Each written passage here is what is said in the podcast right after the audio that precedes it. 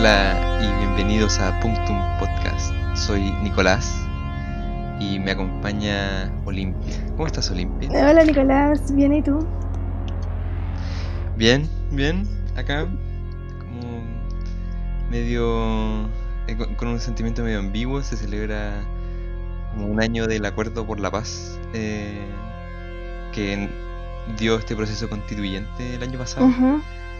Que como que me hace sentir así como raro, porque es como un proceso constituyente eh, como que entre que sí que no, ¿cachai? Es como que, que como si estuviera, había sido asimilado por una fuerza extraña, ¿no? Como que estaba el pueblo como manifestándose y de repente como que todo ese, ese poder vino a ser asimilado por las fuerzas políticas que dieron eh, como dieron a luz a este proceso plebiscitario y constituyente más calmado, más, más, más acorde a- al funcionamiento estatal chileno. ¿Qué te parece? Sí, pues se instaló de una manera súper violenta. Violenta en el sentido institucional. Y validado y legitim- legitimado también. Sí, y al mismo tiempo Sí. me siento estafada porque veo lo que pasó en Perú y digo, ¿cómo, cómo es posible que se hayan demorado nada en sacar al presidente? Sí, po. Bueno, pero quizá es que allá no haya esta cosa que, que, que tenemos aquí en Chile que infecta todo, todo lo que es del pueblo y como que lo, lo pone en su contra. Sí. Y bueno, y en... Esta analogía no es casual. No es casual, no es para nada casual esta metáfora que estamos haciendo porque hoy día vamos a hablar de una de un film muy famoso que se llama The Thing o La Cosa de John Carpenter de 1982. Sí, la cosa.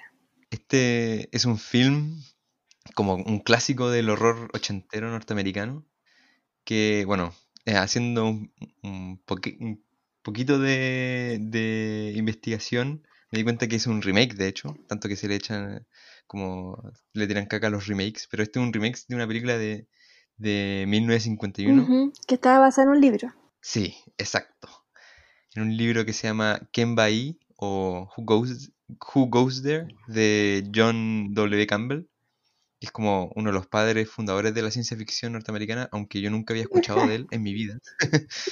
Pero él fundó como una revista, como que eh, influyó a nombres tan importantes para la ciencia ficción como Isaac Asimov o Arthur C. Clarke. Entonces, Claro, y también se le recuerda por haber vetado a Ray Bradbury, como que ese era su nivel de, de poder en el círculo. Sí, sí.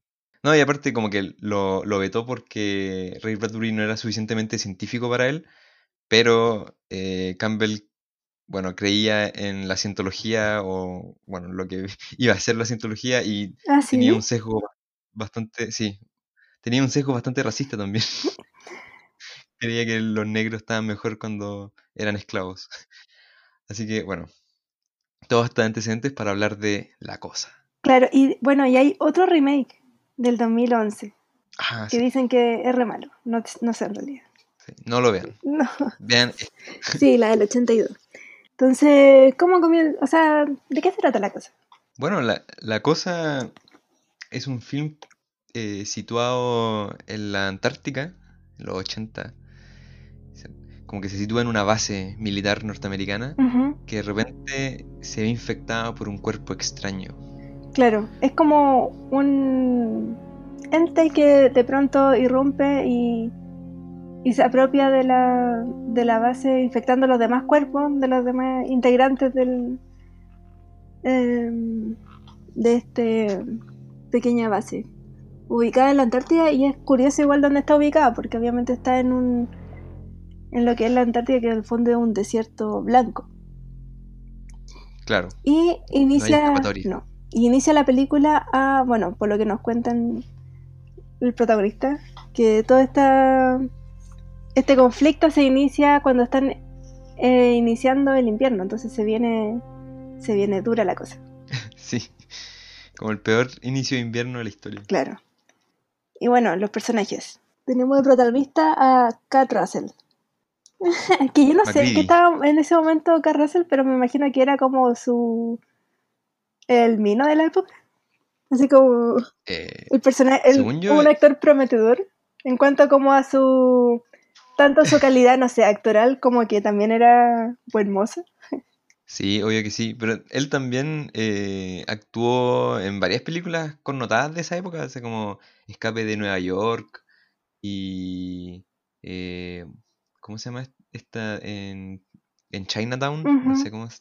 Bueno, tiene varias películas ochenteras como de acción que han sido como relegadas como en la memoria fílmica, eh, quizás porque eran muy críticas, no sé. Ah, eh, a todo esto, La Cosa del 82 fue muy mal recibida por la Ah, crítica. sí. Muy mal recibido. De hecho, era la peor película de la historia, más o menos. Sí, porque al parecer le impactaba mucho al público norteamericano que hubieran dos personajes negros que no murieran inmediatamente en la película. Sí, no, y aparte que tuvo que competir en la misma época como bajo películas de ovnis, eh, como de esa temática estaba también ET. Y ET era un ser totalmente el, el punto opuesto a la cosa, pues. Era un ser que po. podíais como de alguna manera domesticar, ¿sí o no? Y era Sí, como una mascota al final. era una mascota, era amigable, como que se comunicaba con su dedito, así, como que tenía forma, tenía un cuerpo como estable. Claro, y estaba, estaba lleno de, de buenas intenciones, pues. Oye, Sí, po, era un... Era un hombrecito, más sencillo que estaba buscando volver a su casa, po. Ajá, y la En, cosa. en cambio, en cambio, la cosa, la cosa no es un cuerpo. La cosa no es un algo ni un alguien. Es algo indescriptible que te va infectando, que vas asumiendo los cuerpos de tus compañeros y no puedes confiar en nadie. Sí, pues. Es que la cosa, bueno, sí, pues no tiene. Pareciera que, mm, que, bueno, imposible comunicarse con él, por ejemplo. Claro, No hay, no hay ni siquiera como- bueno, la, ¿cómo describirías la cosa? Difícil, difícil misión, pero ¿cómo la describirías? difícil. La... Es que por eso yo encuentro que la, la cosa resiste descripción, pues, y es como un, un- como un, un poco el mensaje de la película, que al final los personajes, eh, antes de arriesgar, que, o al principio arriesgan querer comprender la cosa, pero luego se dan cuenta que no hay que comprenderla, hay que destruirla, ¿no? Y bueno, y ahí viene como todo un, juego como de las decisiones que van tomando este grupo de personajes, que como ya dijimos, está eh, liderado o protagonizado por Kurt Russell, pero también eh, es una base con hartas personas, o sea, hay varios personajes, hay un doctor, que es Copper, está un científico, Blair, que es como el, el que analiza más de cerca la cosa, está Childs, nuestro... no s- como que yo diría que es como lo más cercano como a un coprotagonista, porque al final, bueno, él sobrevive hasta, hasta como al final. Eh, luego está Windows, que es como el encargado de las comunicaciones, de las transmisiones, que tiene que, bueno, que tiene el frustrante trabajo de tener que intentar comunicarse con el exterior. Y bueno, y luego hay como unos personajes más secundarios como Bennings, que, que es un científico ambicioso, está el sheriff y el negro funky que, que trabaja la cocina, parece. Sí, y hay otro más que él encargado de cuidar a los perros, o al menos tiene una cercanía un poco más grande que los demás, que el que cuida a estos perros que son como perros de, no sé, de, de territorio con nieve. Claro, y como que estos personajes que ah, se nos presentan al principio como eh, tienen como una buena dinámica de grupo, ¿cachai? Como que ah, aparecen escenas donde están como jugando ping pong o jugando cartas, como eh, simplemente habitando un espacio en conjunto. Claro, funcionan casi como, bueno, uno podría suponer que funcionan tan bien que ya tienen cierta rutina como para hacer funcionar esta base y al mismo Claro. tiempo estar bien. O sea, por ejemplo, muestran escenas cuando veían televisión en la noche. Sí, pues se fumaban unos pitos, así. Como que tenían buena, buenas relaciones, pues, ¿cachai? Camaradería. Esa es la palabra que estaba Claro, camaradería, sí. Pero eso ya, ya está impugnado como puesto en tensión con la introducción de la película, que es la introducción de la cosa, básicamente. Como que la película parte con un- una toma de un helicóptero persiguiendo un perro y los tipos, unos tipos en el helicóptero disparándole al perro, eh, que luego se revelan como unos noruegos que están tratando de asesinar a este perro que está escapando. Y, y como la primera como escena como importante de la película es esta falta de comunicación eh, entre el noruego eh, desesperado y, lo- y los sujetos, nuestros protagonistas de la base. Claro que son unos estadounidenses. Claro, y no entienden noruego, entonces como que él no le puede, no le puede explicar qué es lo que, por qué está actuando así. Y antes de que como se pueda, se puedan entender entre ellos, el sheriff le dispara al noruego, así. Y ya como que se acabó el- el- la posibilidad de entenderlo, ¿cachai? Claro, y las conclusiones ahí que toman de inmediato es que muy probablemente ellos hayan perdido la razón. Mm, Eh, y cuando luego el protagonista Carrusel va con, junto a Blair, es con quien, Mm. bueno, van a, a la base de, de los noruegos para tratar de comprender qué, qué había pasado. Claro, se encuentran toda la cuestión destruida, como si hubiera habido como un- una explosión nuclear casi. Está, está todo abandonado y hay eh, un cuerpo que está en una posición que da indicios de un suicidio. Claro, pero no un suicidio cualquiera, po. No. es como... Es una- un suicidio horrible, o sea, como que tiene el cuello a, la mitad partido, tiene las venas todas de los brazos todas como cortadas y tiene una- la navaja uno en la mano. Claro, y está congelado este cuerpo. Está. Claro. eh, Y bueno, y Carl Russell igual como adentrándose ya en, lo- en el edificio, este, todo el edificio está quemado de la base noruega y encuentra un bloque de hielo con así como con un hoyo, como si como, hubieran... como una piscina. Sí, como si hubieran desenterrado algo del hielo. Y de ahí como que empiezan a sacar la conclusión de que algo habían sacado los noruegos del hielo que le había causado esta desintegración social que hubo como en esa base. Claro, y encuentran un cuerpo eh, que obviamente lo toman de inmediato y se lo llevan a la, a la base, a la base de ellos, y es un cuerpo que cuando lo ponen en la camilla es impresionante la escena, porque es una cara que está como desfigurada eh, y parece que tuviera como dos cabezas, o sea, no dos cabezas, es una misma cabeza pero que está como estirada en su rostro, entonces ya está como con, con un ojo para cada lado. Casi como un dios jano, dios romano, que es el dios de las puertas. Entonces ya con esto ya empezamos, con el portal que se abre en el fondo. Claro, es como que pasamos de una situación que podría ser descrita como normal a ya introducirnos a un mundo ya más, más perverso, más siniestro, eh, donde las cosas empiezan a, empiezan a aparecer. Y ya como que la, la película te pone como en una tensión o como te presenta como una sospecha, porque el perro que llega, que los números quieren matar, como que está sospechosamente atento de lo que pasa en el campo. O sea, cuando vuelven con el cuerpo eh, Kurt Russell y el científico, el perro está mirando por la ventana así como súper atento. eh, y ya, bueno, una de las primeras escenas como más grotescas después del cuerpo desfigurado fue es cuando Clark, el, el loco de los perros, mete a este perro cosa a, a la jaula cuando están con los demás perros. Claro, y ahí el, eh, apenas lo, lo, lo encierra, eh, ya se produce la transformación. No Claro. pasaba mucho rato, de, de hecho es como algo inmediato.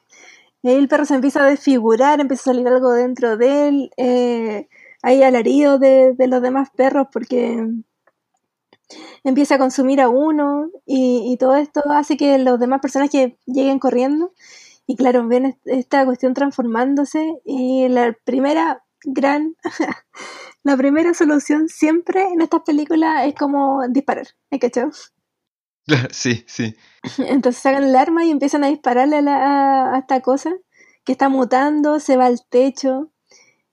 Eh, y de ahí uno, claro, toma, toma este lanzallamas y comienza a quemarlo. Que es Carrasel, ¿cierto? ¿O es otro? Eh, no, no, es Childs. Entonces, eh, y eso justo resulta. Entonces, de ahí en más, eh, la película va a funcionar así. Como que estas van a ser las lógicas. Cada vez que pasa algo, van a probar una forma de solucionarlo y si la cuestión no resulta, se desecha. Y cuando resulta, se aplica hasta que llegue una nueva estrategia. ¿Te diste cuenta de eso? Claro, sí, hay como un empirismo en la película porque igual, eh, mientras tú la estás viendo, no sé si te pasó a ti, pero como que la cosa siempre está como un paso por delante o va como desbaratando todo lo que uno tiene por estable y racional. Eh, o sea, como que ya ver esas mutaciones y esas transformaciones como en el cuerpo, o sea, el, cadáver que, que, sacan, que para mí encima está sacando como humo, así, o sale como vapor del cuerpo. Entonces como que no sabéis si es que está muerto el cuerpo, después el perro que se transforma, todo como que eh, lo que tú crees saber sobre seres vivos, de cómo actúan, eh, se empieza a desbaratar. Y la única como arma que va teniendo, por lo menos nuestro protagonista, Kurt Russell, es como un empirismo de decir como, bueno, vi que eh, el, campamento noruego estaba completamente quemado, hay que tratar de quemar a la cosa, así. Y como resulta, como que se continúa y se van generando como mecanismos como de protección de, del equipo, así como no confiar en nadie o, o no sé, como que si alguien está actuando muy extraño eh, y, y, se genera también tensión por eso, porque ya cada vez la sospecha es más grande entre los mismos integrantes del grupo. Claro, funcionan en base al método científico, hay como una fe puesta en la, en la tecnología por un lado, en, en la ciencia, en la razón, actúan en base a eso y no hay más. O sea, no, Acá como... no, le rezan a nadie. No le rezan a nadie, no hay ningún momento en que ni siquiera digan, oh my god. Que es como un clásico en cualquier película gringa. Sí. Acá ni siquiera está de esa forma como decirlo de manera coloquial, por la frase hecha. Ni siquiera, porque, claro, no, existe en el fondo. igual eso que tú mencionas como del método científico es un punto clave porque eh, después de que queman los cuerpos mutados de los perros, como que el científico hace como una presentación de lo que es o lo que era esa cosa, pues, ¿cachai? Y empieza a explicar cómo la cosa asimila los cuerpos que absorbe y, lo, y como que es, como que a través de la mutación va incorporando su forma y como que muestra que dentro del cadáver de esta como cosa, eh, este cúmulo de perro y cosas, había no solamente perro, pero también humano. Sí, no, sí, es tremenda esa escena la que tú estás nombrando porque, eh, claro, el, científico, bueno, todos toman una distancia que en el fondo que es la distancia que te da la, ciencia como ejercicio, que en el fondo es estar ante el objeto. Y claro. el objeto a mí no me... Yo no estoy implicado en él, ni él, ni él está eh, como atado a mí, sino que hay una distancia investigativa Mm. que bueno, ellos no, no, tenían idea, pues, pero la cuestión al final se iba se iba, iba, a infectar todos los cuerpos de la base y además iba a desbaratar todo el funcionamiento de, de todo lo que tenían como por familiar y por acostumbrado. Entonces, esa distancia que toman al comienzo, porque dura varios, en varias escenas, esa sensación mm. de distancia eh, no dura nada. O sea, dura, pero es un chiste. Como que es graciosa de ver. Esa cuestión como cuando lo revisa y, corta con navaja y va como parte por parte sacándole, eh, no sé, pedazos de cuerpo. Mm. Y, igual eh, es como... Es, como poético, quizá, el hecho de que el que establece como esa relación de distancia, que hace esa presentación como científica de que, bueno, este es un, aquí, eh, este es un cuerpo que asimila cosas y va como eh, sacando todas las conclusiones científicas de lo que es la cosa, cómo, cómo opera y qué es lo que quiere, por decirlo así. Eh, Blair, este personaje, luego de, sacar como los cálculos, como que, no sé, hay un 75% de posibilidades de que uno de, de, los, de los miembros del equipo estén infectados. En un, en un computador hace esa... Sí, el computador le da como ese texto, un texto, así como hay un 75% de posibilidades de esto, y luego, como eh, texto seguido en, la pantalla del computador, es que en 27.000 horas se estima que, todo, que las áreas civilizadas del mundo van a estar eh, infectadas, ¿cachai? Y como que ese cálculo y ese raciocinio lo vuelve loco al científico. O sea, como que él luego eh, desbarata todos los vehículos, eh, destruye todos los, los, medios de comunicación, como que, no sé, pues rompe en los paneles estos computadores. Bueno, en, los 80 los computadores eran como ocupan toda una pieza. Igual no, no, no, rompe cualquier cosa. Cuando rompe esa sala de, transmisiones, es la única mm. forma que tienen para comunicarse con el exterior y por lo tanto es la única posible salvación que tienen, que en el fondo de hacer contacto. Entonces, si, bueno, ese contacto ya, Windows, que el personaje que está encargado de estas comunicaciones, ya, ya había contado que las comunicaciones estaban fallando hace dos semanas, que, que estaban que no tenían noticias de afuera y que ellos tampoco podían comunicarse, ni, ni de ida ni de vuelta. Entonces, mm, con esto ya termina de romperse esa posibilidad. Y luego hace lo mm. mismo con un helicóptero, que era con el cual podían irse de ahí. También em, destruye la sala, la, como el tablero de comando. Sí, pues, como ah, destruye, porque está destruyendo como como una cosa que hoy en día ya no, tú no sabrías qué es, pero son como las paredes donde están los circuitos de las computadoras y de, los, y de los mecanismos de comunicación, pues, ¿cachai? como que son unos paneles, ¿no? Y bueno, luego como que lo, lo controlan y lo meten como a una cabaña afuera de la base, o sea, como no conectada al cuerpo principal de la base.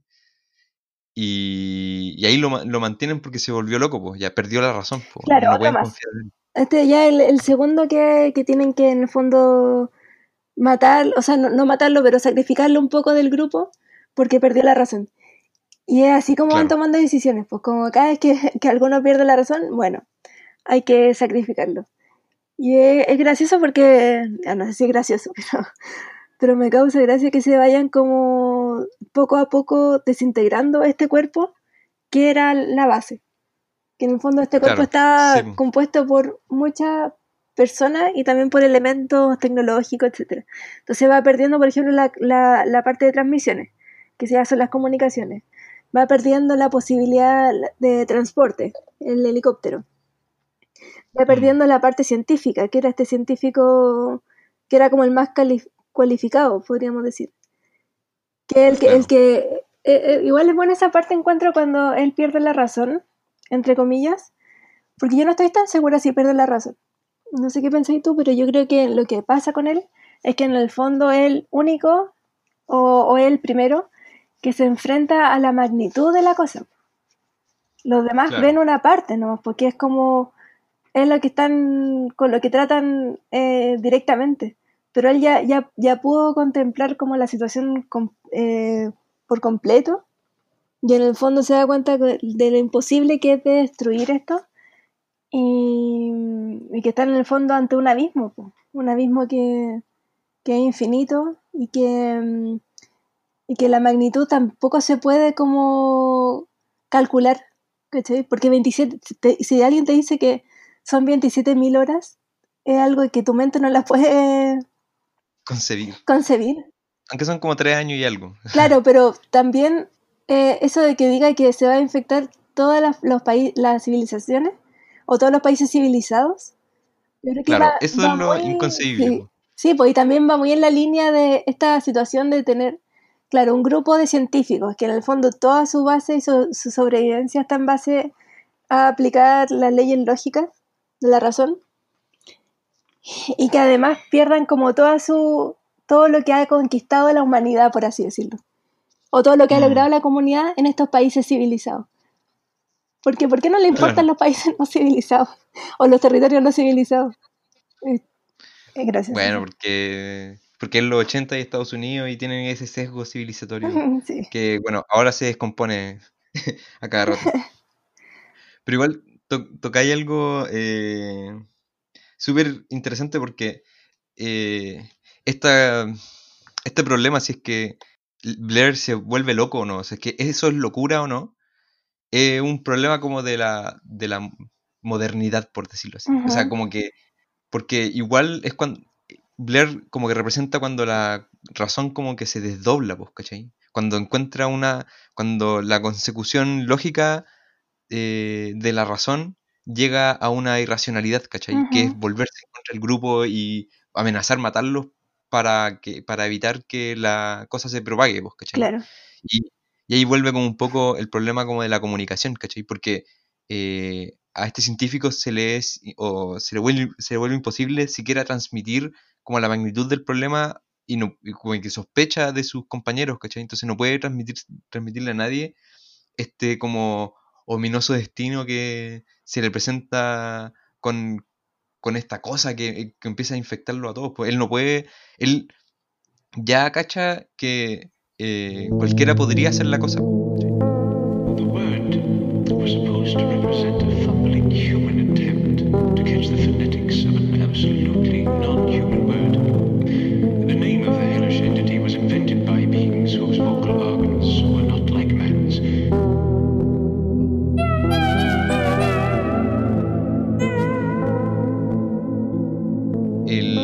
Igual te muestra como el proceso de darse cuenta de, de la posibilidad de que de que otras personas sean la cosa, ¿cachai? Porque hasta hasta, hasta que llaman a Bennings, que es el loco que quiere como que alguien gane el premio Nobel con el cadáver, eh, ellos solamente habían visto como la cosa apropiándose de, bueno, habían visto como el cadáver eh, descompuesto que trajeron del- de la base noruega y luego como infectaba como al- a los perros, ¿cachai? Pero no habían tenido que enfrentarse a la cosa eh, asimilando a uno de ellos, ¿cachai? Y ahora, eh, en esta escena que es, yo diría como un clásico ya, como que ven que Bennings, este científico pelado, está caminando así como a- a- por la nieve y, y como que lo rodean y, y como que Carl Russell le, le rocea un poco de, de- de gasolina y Bennings como que mira hacia, hacia la cámara y tira como un grito así. no, es tremendo.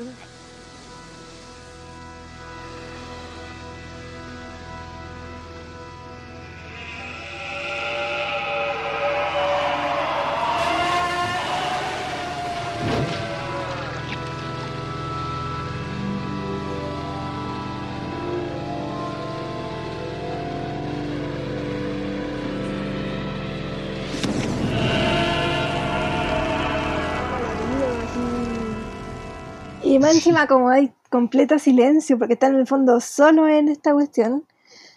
En kilómetros en kilómetros están solos, es un alarido que tiene un eco, pero así, wow, el sonido es súper bueno. Sí, y bueno, ahí hay que decirlo eh, en términos técnicos, así como eh, los efectos especiales y el sonido, la música, bueno, un, increíble. La música la, la compone Ennio Morricone, que bueno, es un genio de, de, los, de las bandas sonoras. Sí. Y eh, los efectos especiales lo hace Rob Bottin, que también es, al parecer es como uno de los grandes genios de los efectos prácticos, porque aquí no hay efectos digitales. No. Esto todo, todo es caucho, son cosas, las cosas explotan, hay fuego real, no, aquí no hay computadora entre medio, ¿cachai? Sí, había como un par de cosas que la encontré media, mm, que era como la sangre, no sé si te fíjate que de repente tenía como un color que era muy, no sé, ni siquiera ketchup, era como jugo frambuesa. Sí, sí, eh, de hecho sí. Pero, pero bueno, la película es del 82. No, sí, sal- sí, salvo eso, no, aparte que lo vi y fue como, no me importa, yo te sigo creyendo. No me importa que me estés dando este nivel de sangre, pero Claro. que no parece jugo en polvo, ya no me importa, voy a seguir contigo. No, no no me afectó en realidad, porque en realidad lo más importante es la cosa y, y es increíble. O sea, por ejemplo, cómo está filmada, cada vez que son las escenas de la cosa, que son pocas, nos dimos cuenta ayer que eran pocas, eh, cada vez que se filma es impresionante porque la cámara no es eh, que quiera dar una impresión en el espectador, no quiere generar eso, quiere que tú la veas. Entonces te, te, te la, te la muestra en primerísimo primer plano. eh, y es una cuestión, a mí me, para- me pasaba que era medio hipnótica, porque era súper asquerosa de ver, porque la cosa siempre se está moviendo, siempre se está transformando, nunca es igual. Entonces, Claro. eh, causa mucha curiosidad porque cada vez que tú la ves, está cambiando. Entonces, nunca la puedes como identificar. Tu cerebro nunca, la- nunca puede decir, bueno, la cosa es de ta- tiene eh, tal, de, no sé, de tal forma. Tiene este tipo. Claro. Porque frente a tus ojos se va transformando a cada rato. Y va consumiéndose y salen como cosas desde adentro. Es impresionante. Y además cambia de color. Ha- Había partes donde tiraba como uno, un chorro medio amarillo. Un Sí, amarillo sí. como color mostaza, así asqueroso. Bueno, igual, eh, sí, pues la cosa siempre está mutando, nunca tiene una forma. eh, de hecho, los límites de la cosa también son súper difusos porque hay una escena más adelante hacia, hacia el final donde como que el, la cosa vuelta al científico como que le mete la mano en la boca al sheriff, creo, a uno de los Y personajes. se la Y como muerde. que, eh, pero como que no, la mano y la boca se fusionan, pues, ¿cachai? Como que la cara del sheriff queda pegada a la mano de, de esta weá, entonces como que no es simplemente que la cosa eh, sea como un cuerpo, sino que es como un cúmulo de células que como que va asimilando eh, lo que toca y siempre está como en una mutación constante, como que eh, es- los efectos especiales ahí brillan eh, como, como casi nada en la película, que es cuando, no sé, pues, weón, se le cae la cabeza a uno de los infectados y la cabeza le salen, pier- le salen como unas piernas de Ah, araña, sí. ojos, y, y- y todo el rato es como que nunca, nu- la cosa nunca tiene una forma fija y siempre está como en una mutación constante, pues. Claro, es que también es súper interesante eso porque se mete dentro de los cuerpos y de pronto los infecta y pareciera que los cuerpos, o sea, bueno, los, los personajes en sí, no se dieran cuenta que están infectados. Porque Sí, hay sí. varias escenas donde, bueno, la sospecha y la paranoia van en aumento. Entonces hay un momento en que, en que tienen que decidir cómo seguir a- enfrentando esto sin saber, porque no tienen ni idea de quién de ellos está infectado o no. Entonces toman varias decisiones. Una de esas es como ir amarrándose a sillas, después hacer un examen que inventa el protagonista así como en base a, no sé, en base a qué lo inventa. Pero es como que, ah, bueno, por el fuego, es por lo mismo, por, la, por el contacto con el fuego. Entonces quema un pedazo de alambre y sacándole sangre a cada uno de los personajes, de los integrantes de la base, que ya a esta altura deben ser como siete, no más que eso. Eh, va Mm. uno a uno eh, poniendo el alambre caliente en la, en la, eh, como la, en la muestra de sangre. Entonces va uno a uno haciendo eso, pero tiene como a tres amarrados y a otros tres, a otros tres los tiene sin amarre, entonces hay una ruleta rusa. Sí, pues y a, a ese punto llegó como con amenaza, como que llega un momento donde Juan tiene como un, un- unas cuantas dinamitas en la mano y está amenazando con explotar toda la, toda la, toda la base, ¿cachai? Sí. Eh, Que eso, era, eso y- pasó porque pensaban que él era.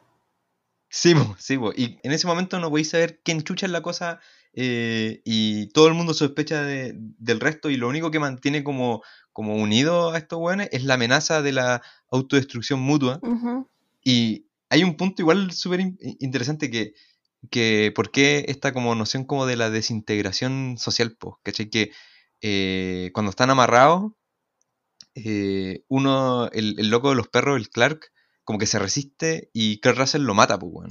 Le dispara.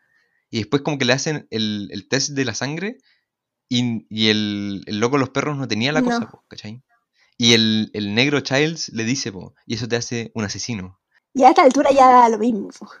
Sí, pues da lo mismo, Sí. pero como que ahí te muestra un poco como esa weá que la cosa como que lo de- le descompuso toda la brújula moral, toda la estabilidad eh, que tenían en un principio ya se había ido a las pailas, pues, ¿cachai? Claro, es que igual yo creo que pasa, es curioso que, que hay- hayan como varios de los integrantes de la base que todavía sigan teniendo tanta fe en la razón. Porque, por Sí, ejemplo, ese, porque ese comentario de Child, a esta altura, bueno, daba lo mismo. Como que a esta altura preocuparte de la moralidad es como, bueno, no. Ya pasó eso, ya estamos Mm. en una etapa post-moral, ¿cachai? Sí, Ya es sí, como sálvese quien pueda y, y claro, como que hay muchos momentos en que todavía se siguen tirando ese tipo de comentarios. Cuando, bueno, también al comienzo, cuando no tenían idea como de la magnitud del problema. Y claro, se estaban enfrentando, ya estaban recién eh, dándose cuenta de que esta cuestión tomaba cuerpo y, y lo, no sé, los transformaba y todo eso. Y hay uno, uno que dice como, bueno, eh, ¿acaso no se dan cuenta? Eh, nos quiere dividir, nos quiere dividir, porque estaban todos peleando. Entonces, quiere que estemos divididos y la cuestión y era como, weón, pero si la cosa no tiene una misión, no tiene una estrategia de guerra, po.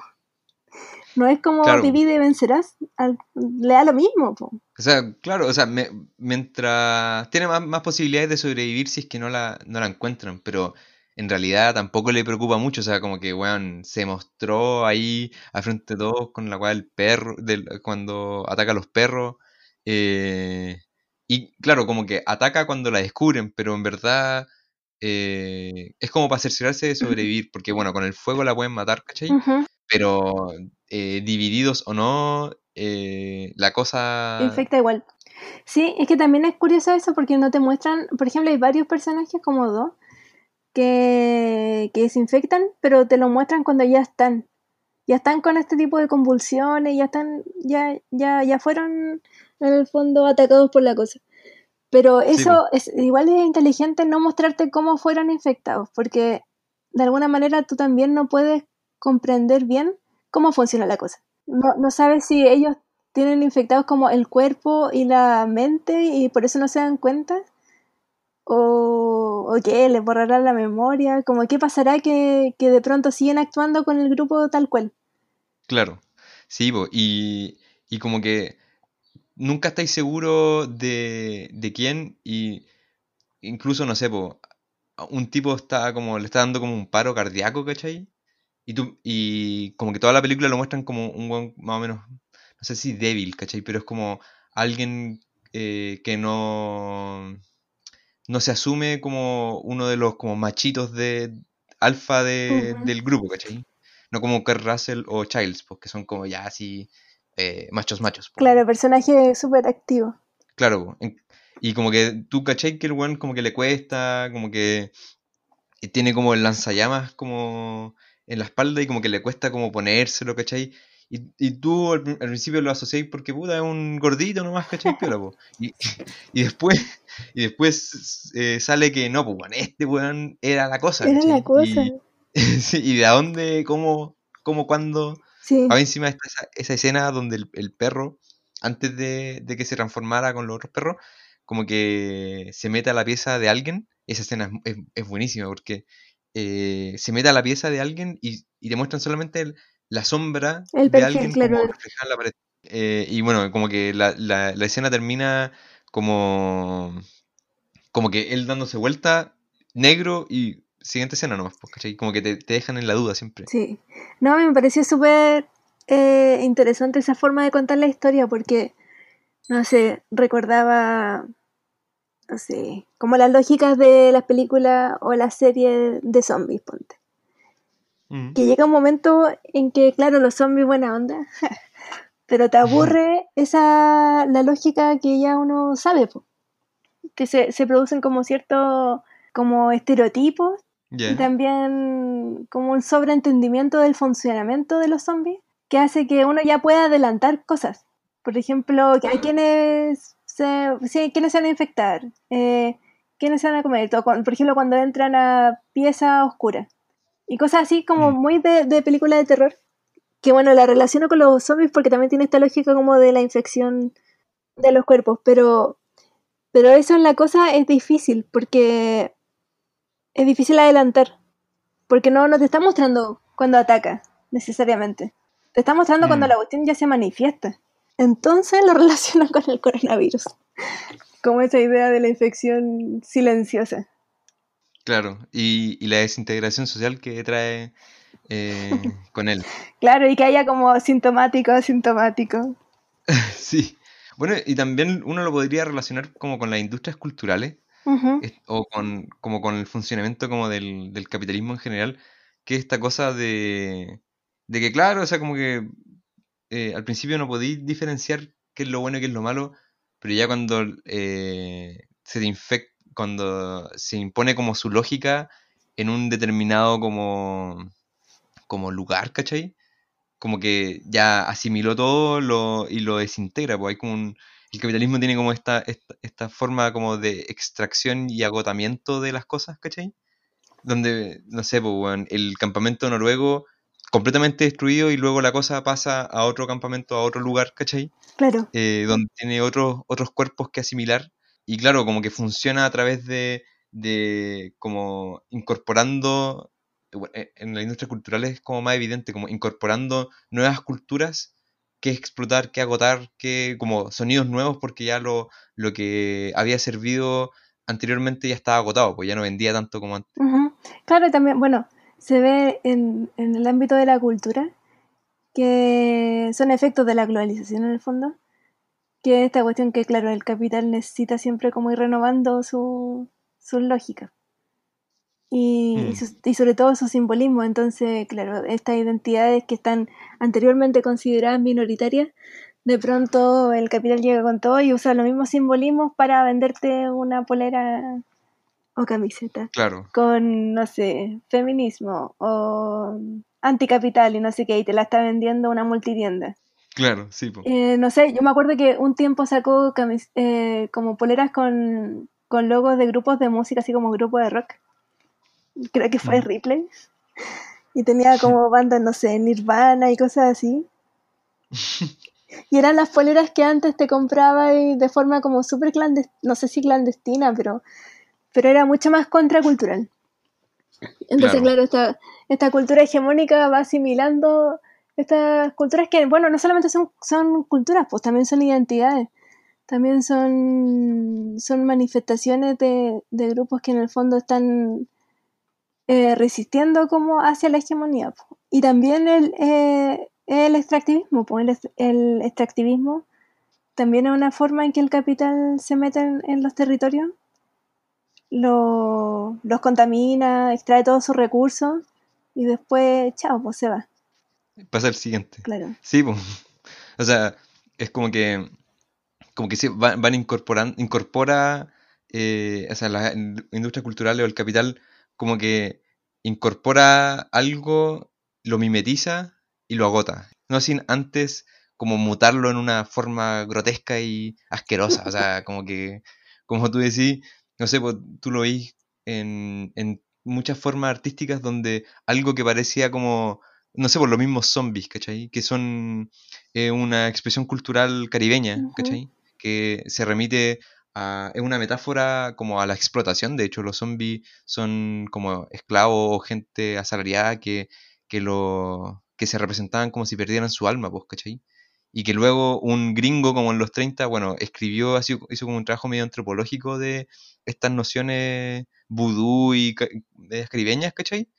Y bueno, como, como 30 años después eh, salen las primeras películas como de zombies, ¿cachai? Y son todo un furor y se genera todo un género que ahora está más agotado que la cresta, ya como que los zombies agotado. están en todas, están en todas partes, videojuegos, películas, eh, series y todo. Y no sé, pues, Abraham Lincoln ahora es zombie. eh, ¿cómo se- hay una, ¿cómo se llama? Estos libros de una escritora famosa. Jane Austen. Jane, Jane Austen zombie, toda la weá. Entonces, como, como el, el capital como que fagocita esta cosa que es como la novedad, pues, ¿cachai? Algo que ya en el universo cultural blanco que es muy aburrido, como que cualquier cosa exterior es como divertida, pues, weón, ¿cachai? Porque como que cual- es como novedosa, ¿cachai? Es, es- es como interesante. Y no sé, pues, integran, eh, no sé, pues, eh, prácticas musicales afroamericanas, no sé, pues, el blues y el, y el jazz que cuando se traducen en, en un primer momento generan el rock, ¿cachai? Ya muy bacán, pero ahora el rock es una weá terrible agotada, pues, cosa, ¿cachai? claro.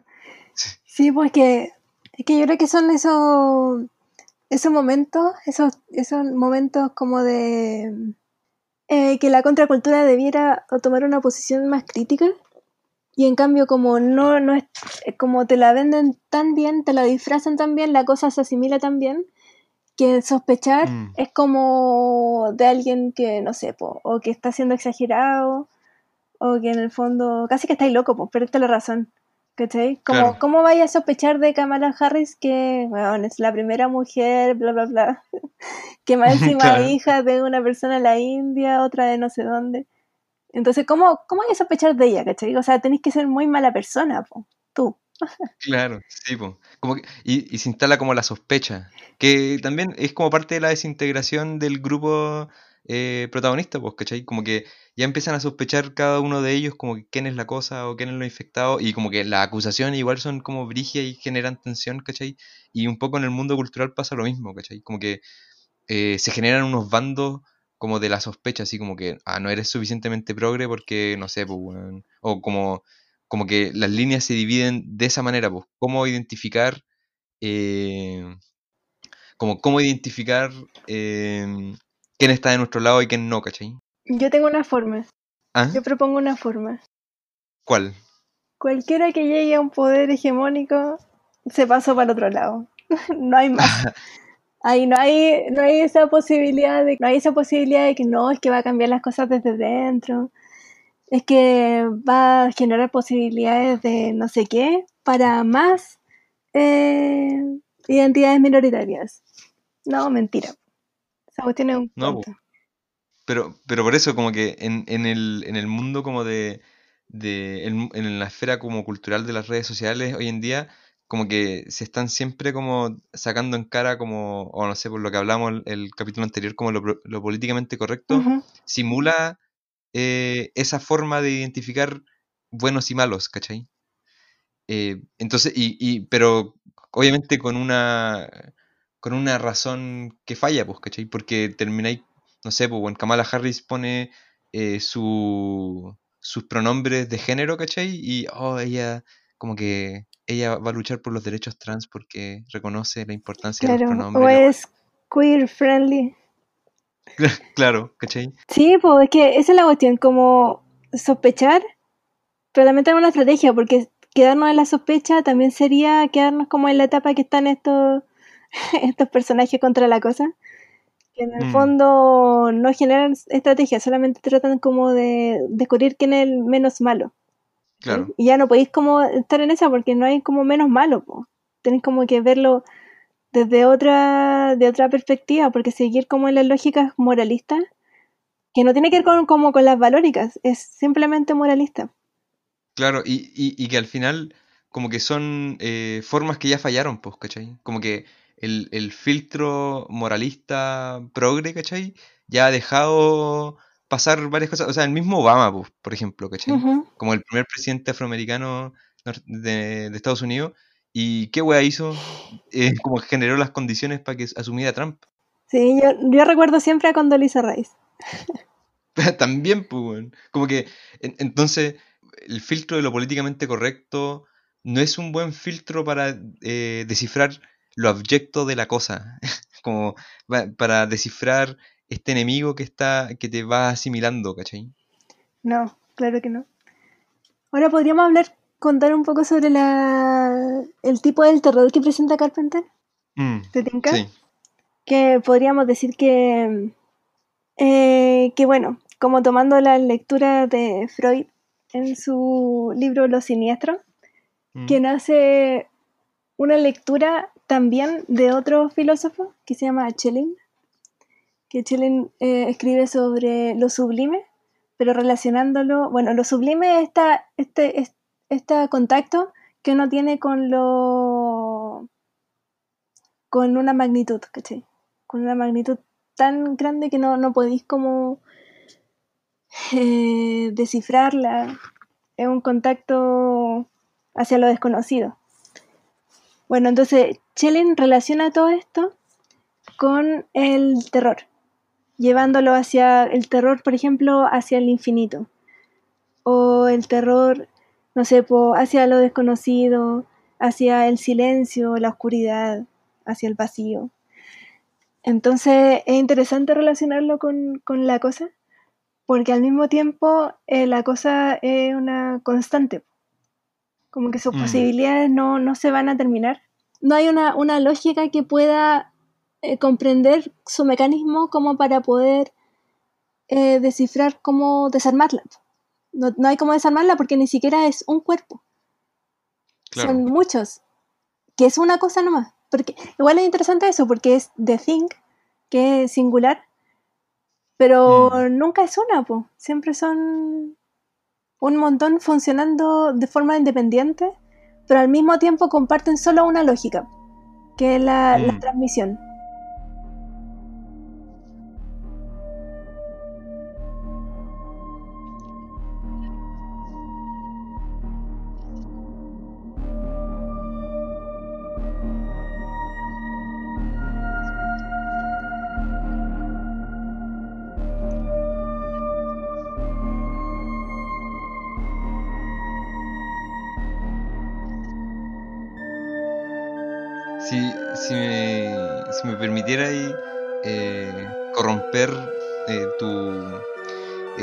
Eh, eh, filosófica, estética, con materialismo, también como, como que la, la cosa, esta, la axiomática de la cosa, esto que la cosa al final, lo importante de la cosa no es tanto como su forma o, o lo que lo que sería como, como su cuerpo, ¿cachai? Sino que es el- la lógica de multiplicación, expansión, es lo que tú llamáis como infinitud, yo lo asocio también como este en la generación como de un excedente siempre va a sobrevivir, ¿cachai? Porque igual la cosa, como que si- en, en el film, como que siempre le destruyen una parte, pero queda algo, un remanente, que luego le sirve para como seguir expandiéndose, ¿cachai? Y yo eso lo asocio como con el capitalismo, que siempre está como tratando de expandirse, como subsumir todo, todo a lo alrededor a su lógica, ¿cachai? Que es como la cosa, como absorber todo lo que hay absorbible, ¿cachai? Claro. Y bueno, y también está como otra característica que también encuentro interesante en esta misma lectura de Freud, eh, hacia, Mm. hacia lo siniestro, es la mm, como el, el terror que se produce hacia el autómata. Entonces, que la cosa funciona de la misma manera, po. funciona con las lógicas del autómata, esa cuestión que, que toma vida y que tú decís como, bueno, si está muerto, ¿cómo toma vida? Y al final da lo mismo, porque puede ser como incluso como un ex- una extremidad de un cuerpo, Mm, y eso por sí solo ya, ya, ya tiene vida. Por ejemplo, la- la- hay una cabeza que... La cabeza que empieza como a moverse sola en el suelo. Y que de pronto le Claro. salen patas de, de araña. Y esta idea eh, eh, Freud la toma de un psiquiatra que se llama Dr. Jens. Y en el fondo, y este mismo doctor lo, lo saca de un cuento de Eta Hoffman eh, sobre el hombre de arena Ya. donde por ejemplo hay un personaje que es un personaje de una muñeca que de pronto es un autómata. Y, la- y hay una parte del terror que, que se centra en este personaje. Un- una muñeca que dentro, de esa- dentro del personaje se llama Olimpia. Quería decirlo. Tú eres la autómata. Sí. bueno, y, y, y en el fondo son varias eh, características que tiene la cosa que la podemos relacionar con esta estética del fondo de lo sublime y el terror. Que en el fondo tiene que ver como con, claro, con la ciencia, eh, o sea, con, con, con lo desconocido, con el terror asociado a la, a la soledad, por ejemplo, al- a la oscuridad y a situaciones terribles que en el fondo te están acercando, te hacen tener un contacto eh, con la muerte, como apreciar la muerte cercana, pero no necesariamente eh, estar muriendo, ¿cachai? Como que hay, un, hay, Claro. hay un- una diferencia. O sea, la posibilidad de que, de que te estés, estén viendo la muerte cerca, eso ya es, es como terror suficiente como para que ya tu razón se, se bloquee. Y es interesante porque también esto está operando eh, al mismo tiempo que, que estos personajes tienen una, una, una forma de funcionar que siempre le ha funcionado muy bien, se nota, en relación a la razón, po. que su fe es la razón, ¿cachai? Entonces está puesta la ciencia casi como al nivel de Dios, porque de hecho no necesitan en ningún momento recurrir a Dios. po. No hay ninguna, Claro. ninguna etapa de la película en que, en que lo- los personajes eh, como que necesitan hacer ningún comentario hacia la divinidad, porque con la ciencia le, le es suficiente. po. Y claro que la ciencia le es suficiente en algunos momentos porque sí logran al menos sobrevivir un par de horas. Más de lo que quizás se hubieran puesto a rezar, obviamente hubieran muerto antes. Pero, pero la muerte está ahí igual. Igual al final el film es como una crítica o te, te plantea como los límites de la razón, pues, ¿cachai? Como que al final la cosa no es algo que con lo cual podáis razonar y que aunque descifrís como su lógica no vaya a poder detener. Entonces como que igual es como una crítica o se presenta como una crítica a los límites de la razón. Y, pero igual me, me gustaría como quedarme eh, con esta imagen del autómata, que el autómata, bueno, los robots eh, son como, están como en el límite entre el sujeto y el objeto, de nuevo. Y esto lo desarrolla Julia Kristeva, que cuando habla de lo abyecto, Sí. lo abyecto y la abyección. Lo abyecto es como eso que está en el límite entre, entre el sujeto y el objeto, entre la vida y la muerte. Los cadáveres son algo como abyecto, algo que algo vivo que no termina de morir, por decirlo así, que es como el cadáver que encuentran en, en- en la base noruega. Claro, cualquiera, cualquiera de estos cuerpos está en esa condición, pues. Claro, po, y la cosa misma es como que está viva, está muerta, como que su forma de vida es tan, es tan como incomprensible que eh, como que se te presenta a ti mucho más como un objeto o, con, o como un objeto que se mueve nomás, que lo único que tú sabes es que está opuesta al yo, al, al tú, al, al protagonista, ¿cachai? Y en ese sentido, igual como que el autómata, este, estos cuerpos que se, que animados que no sabéis si es que sujeto objeto, también han servido siempre para representar el Estado. Como el Leviatán, por ejemplo, de Thomas Hobbes, parte diciendo que el Estado es una especie de autómata.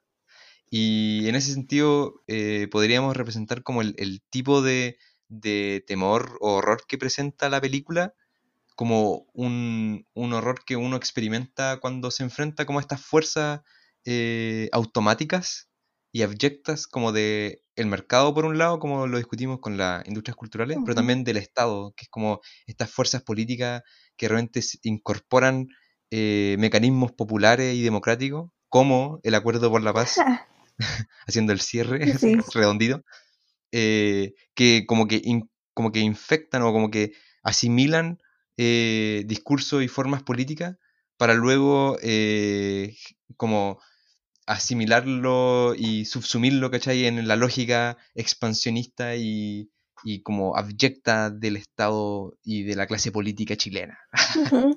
Sí, me parece bacán el cierre. Y. Y nada, pues, ojalá. no, no voy a hacer ese comentario que hizo el personaje que decía como. Eh, tenemos que unirnos. Porque nos quieren Claro. divididos. Pero, pero bueno, ojalá hubiera más posibilidades de, De quemar el- la cosa. de quemar la cosa directamente y no darle más espacio y también, no sé, como tomar más decisiones cada vez que nos tomamos cuando la cosa está asimilando nuestras identidades, que, que claro, nuestros simbolismos, pues, que, que tanto hemos defendido, Mm, que de pronto lo empiecen a usar, que no sé, pues el, el presidente de Argentina de repente empiece a hablar con, eh, con la E, o el del Banco Central de Argentina, no sé si el del Banco Central, pero el de eh, un presidente de un banco también defienda la E. Yo creo que ahí ya es como motivo suficiente para empezar a sospechar. Sí, o los mismos, eh, un, desconfiar de como procesos políticos impuestos por agentes estatales que luego firman eh, leyes represivas y que persiguen la manifestación, el anonimato y diferentes formas populares de resistencia al autómata, al Estado, a la cosa. Estuvo muy entretenida la conversación. Sí, Esperamos que, que también les haya gustado. Ojalá vean la película si no la han visto. Y ahí mm, ojalá estén de acuerdo, en desacuerdo. Todo es bienvenido. claro. Como dijimos al principio, no hay conclusiones cerradas, así que los llamamos a, a generar sus propias conclusiones. Sí. Y, y nada, pues síganos en nuestras redes sociales. Estamos en varias plataformas como SoundCloud, en Instagram, obvio, Apple Music Apple Music, en Spotify. ¿Cuál más? y eh, ahora en, e- en este capítulo especial en YouTube. Sí, por este capítulo estaremos en YouTube. Y eh, es Puntum con K Podcast. Sí. Nos vemos. Hasta la próxima. Hasta la próxima.